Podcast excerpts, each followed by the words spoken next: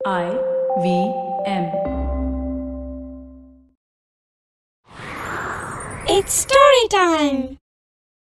ஜீவனந்தனை திருமணம் செஞ்சுக்கிறதுக்கான வரத்தை வாங்கிக்கிட்டு மலையவதி தன்னோட குடிசைக்கு வந்த அப்புறம் என்ன நடந்துச்சுன்னு இந்த பகுதியில் பார்க்கலாம் இது வரைக்கும் நம்ம சேனலுக்கு சப்ஸ்கிரைப் பண்ணலைன்னா உடனே சப்ஸ்கிரைப் பண்ணி பக்கத்தில் இருக்கிற பெல் பட்டனை கிளிக் பண்ணுங்க இந்த கதைகளை இப்போ நீங்கள் ஸ்டோரி டைம் தமிழ் யூடியூப் சேனல்லையும் ஐவிஎம் பாட்காஸ்ட் ஆப்லையும் மற்ற ஆடியோ தளங்களிலும் கேட்கலாம்.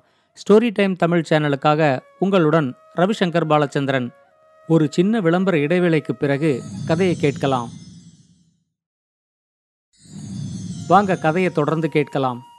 குடிசைக்கு திரும்ப போற வழியெல்லாம் காளிதேவி தனக்கு கொடுத்த வரத்தை பத்தி மலையவதி யோசிச்சுக்கிட்டே போனாங்க. ஜீவனந்தனுக்கும் தனக்கும் திருமணம் நடக்கும். ஜீவனந்தன் இந்த நாட்டுக்கு மறுபடியும் சக்கரவர்த்தி ஆவாரு. இந்த நாட்டை நூறு வருஷத்துக்கு அவர் நல்ல முறையில ஆட்சி செய்வாரு அப்படின்னு காளிதேவி சொன்னது மலையவதிக்கு ரொம்ப சந்தோஷத்தை கொடுத்துச்சு. அவங்க குடிசைக்கு திரும்ப வந்து பார்த்தப்போ தூமகேதுவும் ஜீவனந்தனும் அவங்க இருந்த காட்டுக்கு விருந்தினர்களா வந்திருந்தாங்க. காட்டுல இருந்த துறவிகளுக்கெல்லாம் தலைவருங்கிற முறையில விஸ்வாவசு அவங்களுக்கு நல்ல முறையில வரவேற்பு கொடுத்து அவங்க தங்கறதுக்கு வேண்டிய ஏற்பாடுகளை செஞ்சிருந்தாரு. தூமகேதுவும் ஜீவநந்தனும் கிட்டத்தட்ட ஒரு மாசத்துக்கு அந்த காட்டுலயே தங்கி துறவிகளோட தங்களோட நேரத்தை செலவழிச்சாங்க. இந்த ஒரு மாசத்துல மலையவதியோட நல்ல குணங்கள் ஜீவநந்தனுக்கும் ரொம்ப பிடிச்சு போனதுனால அந்த காட்டுலயே துறவிகளுக்கு நடுவுல மலையவதிக்கும் ஜீவநந்தனுக்கும் திருமணம் நடந்துச்சு. திருமணம் முடிஞ்சு கொஞ்ச நாள் கழிச்சு ஜீவனந்தன் அந்த காட்டு வழியா நடந்து போய்கிட்டு இருக்கும்போது அங்க ஒரு ஆச்சரியமான விஷயத்த கவனிச்சான். அந்த காட்டோட ஒரு இடத்துல பாம்போட எலும்பு கூடுகள் மலை மாதிரி குவிஞ்சு கிடந்துச்சு. அந்த எலும்பு கூடுகளுக்கு பக்கத்துல ஒரு கிழவியும் அவங்க பையனும் உக்காந்துகிட்டு இருந்தாங்க தூரத்திலிருந்து ஜீவனந்தன் பார்க்கும்போதே அந்த கிழவி அழுதுகிட்டு இருக்கிறது அவருக்கு தெரிஞ்சிச்சு. அந்த பையன் அவங்க அம்மா கிட்ட நீங்க என்ன பத்தி கவலைப்படாம வீட்டுக்கு போங்க. அரசனோட ஆணைக்கு நாம எல்லாருமே கட்டுப்பட்டவர்கள் தான் அவரோட விருப்பத்துக்கு எதிரா நாம என்ன செய்ய முடியும்? இன்னைக்கு கருடனுக்கு இரையாக வேண்டியது என்னோட முறை. நான் உயிருக்கு பயந்து உங்க கூட வந்துட்டா அரசனுக்கு என் மேல கோபம் வந்துடும். அதோட பசியோட இங்க வர கருடனுக்கு உணவில்லாம போனா அந்த கோபத்துல அது நம்ம குலத்தையே அழிச்சிடும். கருடன் வர்ற நேரத்துக்கு நீங்க இங்க இருக்கிறது நல்லதில்ல. நீங்க வீட்டுக்கு கிளம்புங்க அப்படின்னு சொல்லிக்கிட்டு இருந்தான். இப்ப ஜீவனந்தன் அவங்க இருக்கிற இடத்துக்கு வந்து உங்க ரெண்டு பேருக்கும் ஏதோ பிரச்சனை இருக்கிற மாதிரி தெரியுது. என்னால முடிஞ்ச உதவிகளை செய்யறதுக்கு நான் தயாரா இருக்கேன் உங்க பிரச்சனை என்னங்கறத எங்கிட்ட சொல்லுங்க அப்படின்னு கேட்டாரு. அப்ப அந்த வயசான கிழவி ஜீவனந்தன் கிட்ட சொன்னாங்க நாங்க ரெண்டு பேருமே நாகலோகத்தை சேர்ந்தவங்க. நாகலோகத்துக்கும் கருடலோகத்துக்கும் எப்பவுமே பகைமை இருந்துகிட்டே இருந்துச்சு. ஒரு தடவை எங்க நாகலோகத்துல அரசியா இருந்த கத்துரு கருடனோட அம்மாவை வஞ்சகமா ஏமாத்தி கொன்னுட்டாங்க. இத தெரிஞ்சுகிட்ட கருடன் ரொம்ப கோபத்தோட நாகலோகத்துக்கு வந்து கத்துருவையும் கத்துருவோட குழந்தைகளையும் கொன்னு தின்னுட்டான். அப்பவும் அவனோட கோபம் தீராம நாகலோகத்துல இருந்த மத்த நாகங்களையும் கொன்னு தின்ன ஆரம்பிச்சான். அப்ப எங்க ராஜா நாகராஜன் யாரோ ஒரு அரசி செஞ்ச தவறுக்காக ஒரு குலத்தையே அழிச்சிடாதீங்க. எங்க நாகர்குலத்திலேருந்து ஒவ்வொரு நாளும் உங்களோட உணவுக்கு ஒரு நாகப்பாம்ப நாங்க சுந்தரவனம் காட்டுக்கு அனுப்பி வைக்கிறோம். நீங்க அதை உணவா எடுத்துக்கலாம். இந்த வேண்டுகோளை ஏத்துக்கிட்டு எங்க குலத்தை காப்பாத்தணும் அப்படின்னு கேட்டுக்கிட்டாரு. கருடனும் இந்த திட்டத்தை ஏத்துக்கிட்டதுனால ஒவ்வொரு நாளும் எங்க நாகலோகத்திலேருந்து யாராவது ஒருத்தர இந்த சுந்தரவனம் காட்டுக்கு அனுப்பி வைப்பாங்க. கருடனும் எங்களை தூக்கிக்கிட்டு மந்திர மலைக்கு போய் அங்க வச்சு எங்களை சாப்பிட்டுடும்.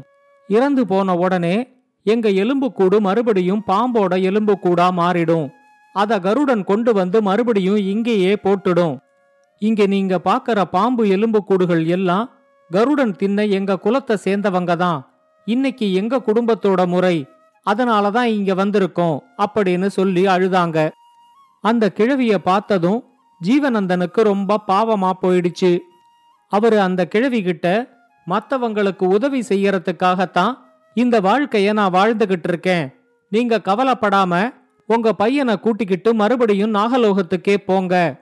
இன்னைக்கு அவனுக்கு பதிலா கருடனுக்காக நான் இங்க காத்துக்கிட்டு இருக்கேன். கருடன் வந்து என்ன தின்னட்டும் அப்படின்னு சொன்னாரு. ஆனா அந்த கிழவி ஜீவனந்தன் கிட்ட இவ்வளவு தியாக குணத்தோட இருக்கிற நீயும் எனக்கு மகன் மாதிரிதான். ஒரு மகனை காப்பாத்துறதுக்காக இன்னொரு மகனை இழக்கிறதுக்கு நான் தயாரா இல்ல. எங்க விதிப்படி நடக்கட்டும். என் மகனே கருடனுக்கு இரையாகட்டும். நீ இங்கேந்து போயிடு அப்படின்னு சொன்னாங்க. இப்ப அந்த நாகலோகத்து இளைஞன் ஜீவனந்தன் கிட்ட சொன்னா எந்த நேரமும் கருடன் இங்க வந்துடலாம். கருடன் வர்றதுக்கு முன்னாடி காளி கோவில்ல நான் என்னோட கடைசி வழிபாட முடிச்சிட்டு வந்துடுறேன். அது வரைக்கும் எங்க அம்மாவை பத்திரமா பாத்துக்கங்க அப்படின்னு சொல்லிட்டு அங்க பக்கத்துல இருந்த காளி கோவிலுக்குள்ள போனான். அவன் கோவிலுக்கு உள்ள போனதும் அந்த இடத்துக்கு பறந்து வந்த கருடன் ஜீவநந்தன தன்னோட உணவுன்னு நினைச்சு தன்னோட ரெண்டு காலாலையும் ஜீவநந்தனை பிடிச்சு தூக்கிக்கிட்டு அங்கேருந்து பறக்க ஆரம்பிச்சான். தன்னோட மகனுக்கு பதிலா ஜீவநந்தன கருடன் தூக்கிக்கிட்டு போறத பார்த்துட்டு அவனை விட்டுடு.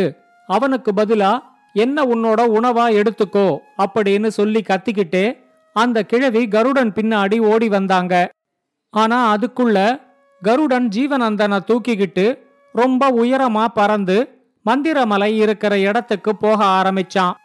கருடனோட கூரான கால் நகங்கள் கிழிச்சதுனால ஜீவனந்தனோட உடம்புல அங்கங்க ரத்தம் வர ஆரம்பிச்சுது. வலி தாங்க முடியாம ஜீவனந்தன் துடிச்சப்போ அவன் கழுத்துல போட்டிருந்த மாலையெல்லாம் கழண்டு கீழே விழுந்துச்சு.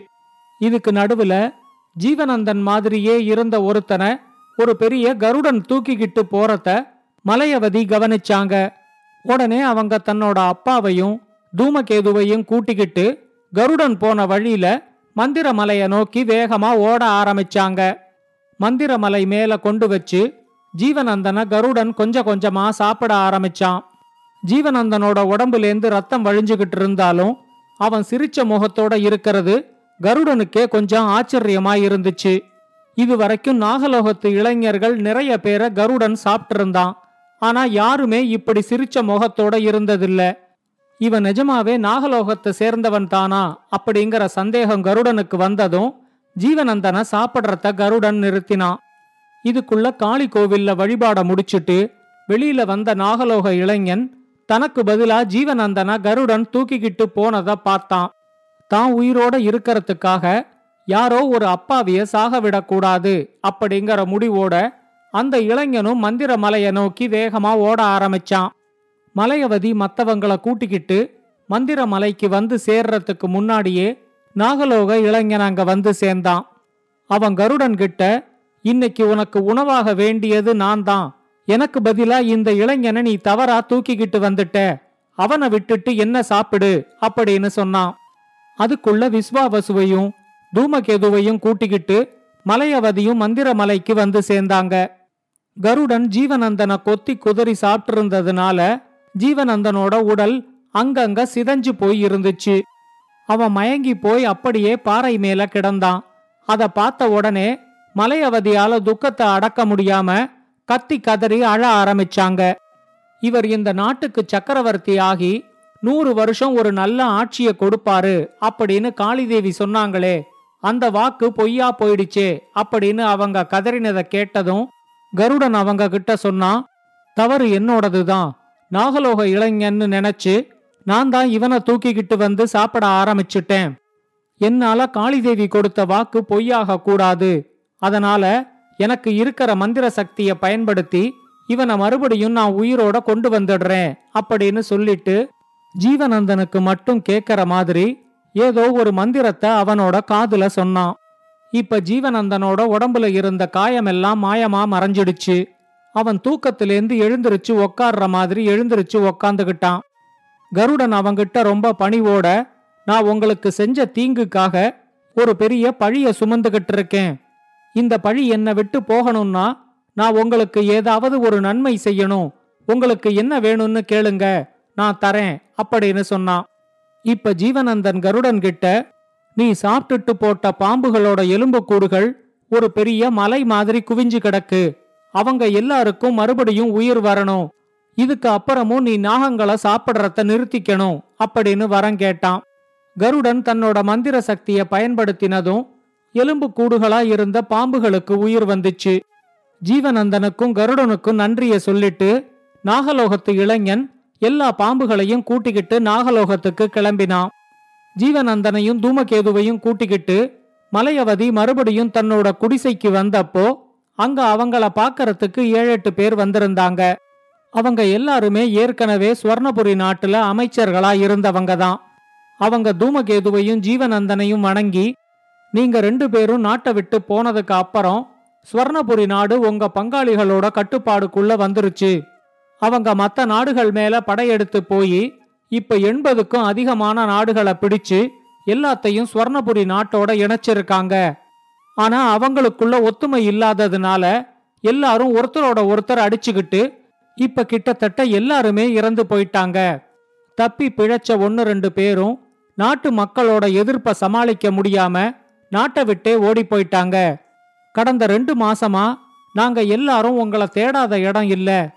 எப்படியோ தேடி அலைஞ்சு இன்னைக்கு உங்களை கண்டுபிடிச்சுட்டோம். நாட்டு மக்கள் எல்லாரும் உங்க ரெண்டு பேரையும் ரொம்ப ஆர்வமா எதிர்பார்த்துக்கிட்டு இருக்காங்க. அவங்க எல்லாரும் ஜீவநந்தனை சக்கரவர்த்தியா பாக்கறதுக்கும் காத்துக்கிட்டு இருக்காங்க அப்படின்னு சொன்னாங்க. ஜீவநந்தனும் தூமகேதுவும் மறுபடியும் நாட்டை காப்பாத்துறதுக்காக சுவர்ணபுரிக்கே வந்து சேர்ந்தாங்க. அடுத்து வந்த ஒரு வாரத்துல ஜீவநந்தனுக்கு சக்கரவர்த்தியா பட்டாபிஷேகம் நடந்துச்சு. காளி சொன்ன மாதிரியே அடுத்து வந்த நூறு வருஷத்துக்கு ஜீவநந்தன் அந்த நாட்டுக்கு சக்கரவர்த்தியா இருந்து ஒரு நல்ல ஆட்சியை கொடுத்தாரு. இந்த கதையை பத்தின உங்களோட கருத்துக்களை ஸ்டோரி டைம் தமிழ் யூடியூப் சேனல்லையும் பாட்காஸ்ட்லையும் பின்னூட்டத்தில் கமெண்ட்ஸாக பதிவு பண்ணுங்க. இது மாதிரி பல பாட்காஸ்டுகளை கேட்க ஐவிஎம் பாட்காஸ்ட் டாட் காம் இணையதளத்துக்கு வாங்க. இல்லை ஐவிஎம் பாட்காஸ்ட் ஆப்பை டவுன்லோட் பண்ணுங்கள்